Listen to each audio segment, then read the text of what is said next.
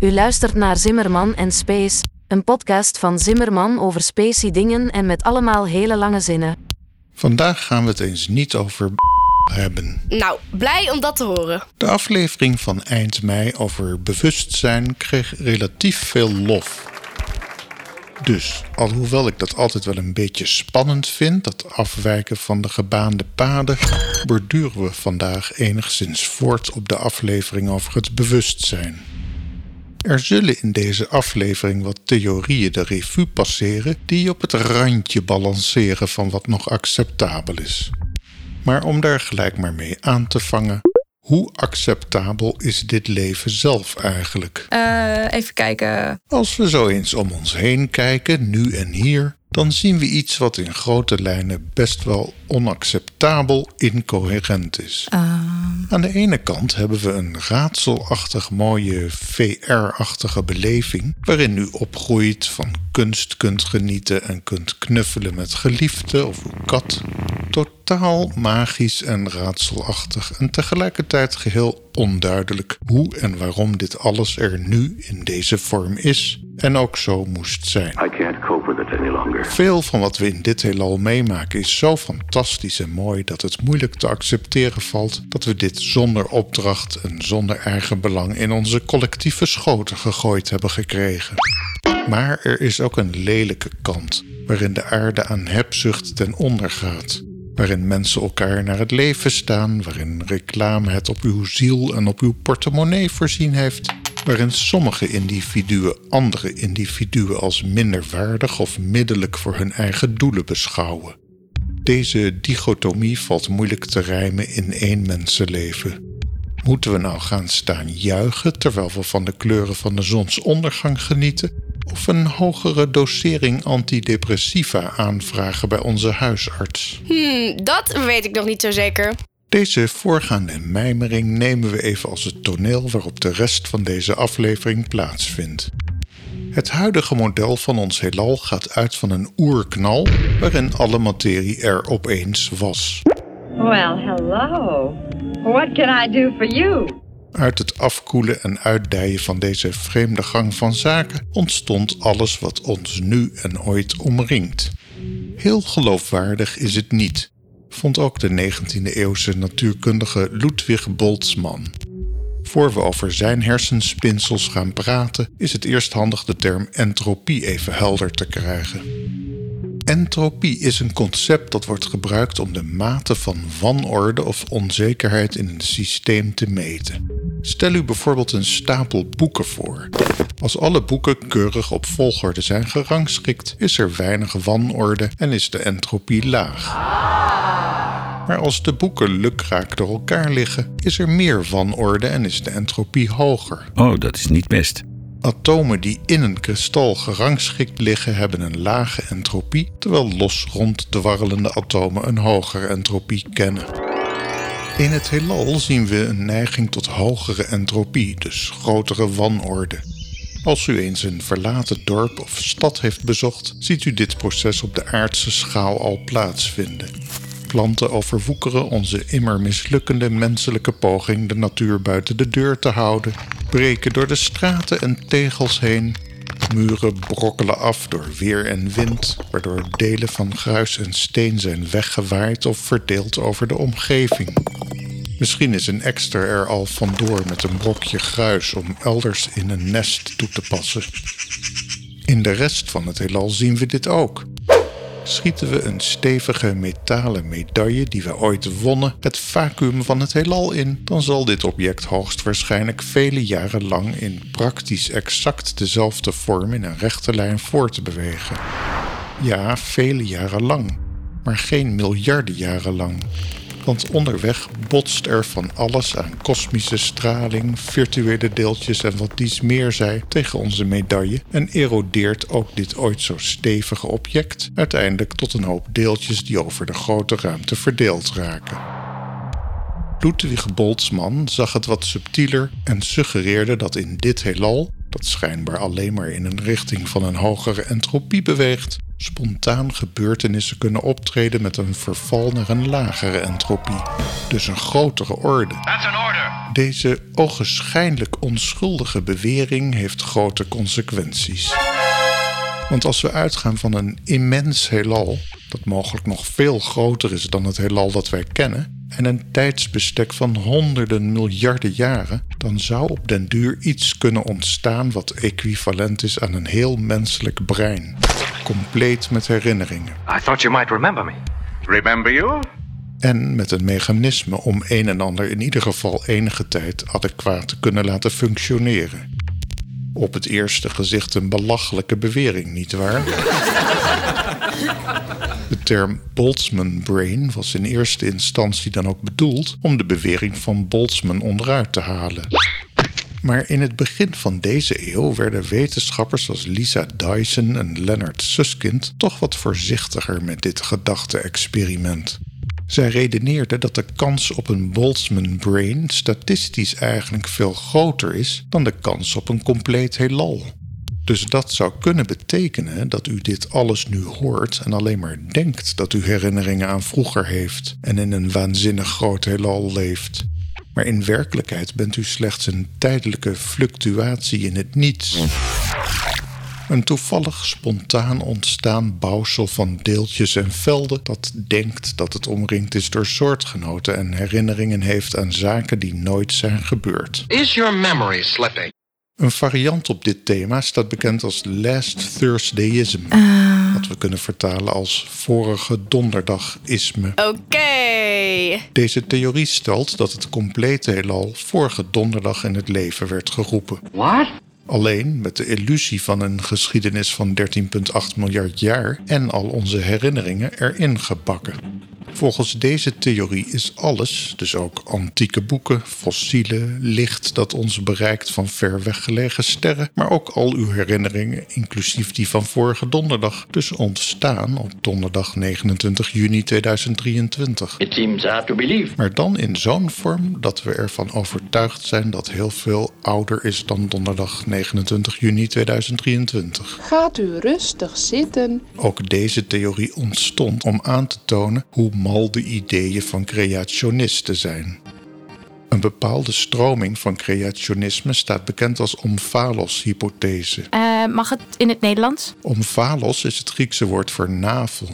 De omphalos-hypothese is een serieuze poging van creationisten om de volgens hun schijnbare wetenschappelijke leeftijd van het heelal te verenigen met de letterlijke lezing van het boek Genesis van de Bijbel. Want uit sommige lezingen van Genesis zouden we kunnen concluderen dat de aarde maar een paar duizend jaar oud kan zijn, terwijl de wetenschap zegt dat het heelal 13,8 miljard jaar oud is. De Omphalos-hypothese zegt dus dat onze lieve Heer Adam en Eva compleet met navels, volgroeide nagels, haar en volwassen lichamen schiep. Wat wel weer raar is, want Adam zat nooit aan een navelstreng vast en Eva is geschapen uit een rib van Adam en bij een dergelijke geboorte komt toch ook nooit een navelstreng kijken. Maar goed, in zijn oneindige wijsheid heeft God dit toch ooit zo vormgegeven. En toen hij toch lekker bezig was, heeft hij het dus helemaal niet zo oude sterrenlicht precies de juiste roodverschuiving gegeven, zodat wij zouden kunnen denken dat het heelal veel ouder is. Geloof je het zelf? In zijn almachtigheid begroef de schepper her en der wat vers gemaakte fossielen en antidateerde hij koolstofatomen, zodat we de indruk zouden krijgen dat een en ander veel ouder is dan het werkelijk is.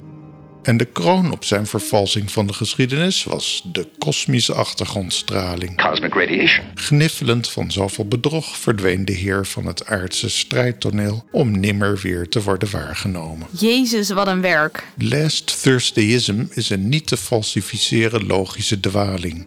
Alles wat u er tegen inwerpt, kan ik weer leggen met dat het nou eenmaal zo ontstond op de vorige donderdag. En dat u alleen maar denkt dat het anders is, omdat ook u en uw malle, incorrecte ideeën vorige donderdag in deze vorm in het leven werden geroepen. Overigens is voor dat Last Thursdayism geen schepper nodig. Oh, gelukkig. Vorige donderdag kan een willekeurige fluctuatie in het vacuüm van het niets opeens alles in het leven hebben geroepen. In die zin zijn Last Thursdayism en het Boltzmann Brain dus grotendeels hetzelfde gedachte-experiment. Tot nu toe hebben we niet echt onderscheid gemaakt tussen of u de enige denkende entiteit bent of dat we collectief als mensheid op een dwaalspoor zitten.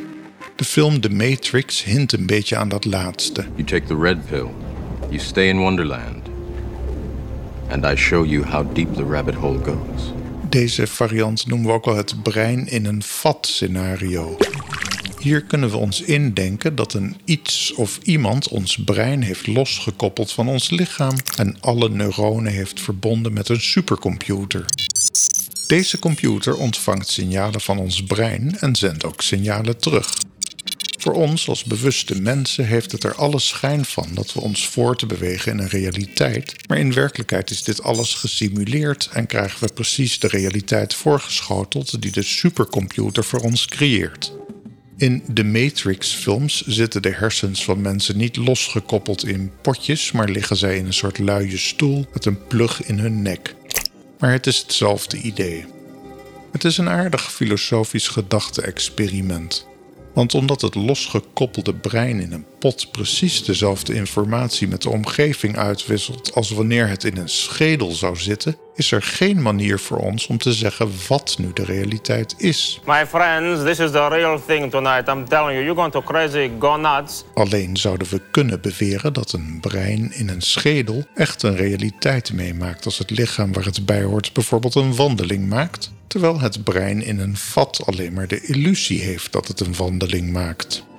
Deze gedachte komen we ook in oudere tijden al tegen. Plato's allegorie van de schaduw in een grot bijvoorbeeld. Een groep gevangenen zit vastgeketend in een grot met slechts uitzicht op een witte muur. Op deze witte muur zien zij alleen de schaduwen van mensen die langslopen. Daarmee worden deze schaduwen de enige realiteit die deze gevangenen kennen. Hiermee wou Plato zeggen dat onze zintuigen een beperkte versie van de werkelijkheid aan ons tonen. Voor een deel weten wij dat dit ontegenzeggelijk waar is. Wij zien bijvoorbeeld niet het hele spectrum van straling, noch horen wij geluiden die onder of boven ons gehoorbereik liggen. En we weten door de neurofysiologie ook dat ons brein gaten in de waarneming opvult en soms zelfs vooruitloopt op de zaken. Toen deze reeks nog Zimmerman in Space heette, had ik eens een hele aflevering gewijd aan wat nu op dit moment eigenlijk betekent. Een link naar deze aflevering vindt u in de show notes, mocht u behoefte hebben deze nog eens op uw gemak terug te luisteren. Een andere hypothese die al eens eerder de revue passeerde in deze podcast is het simulatieargument van Nick Bostrom.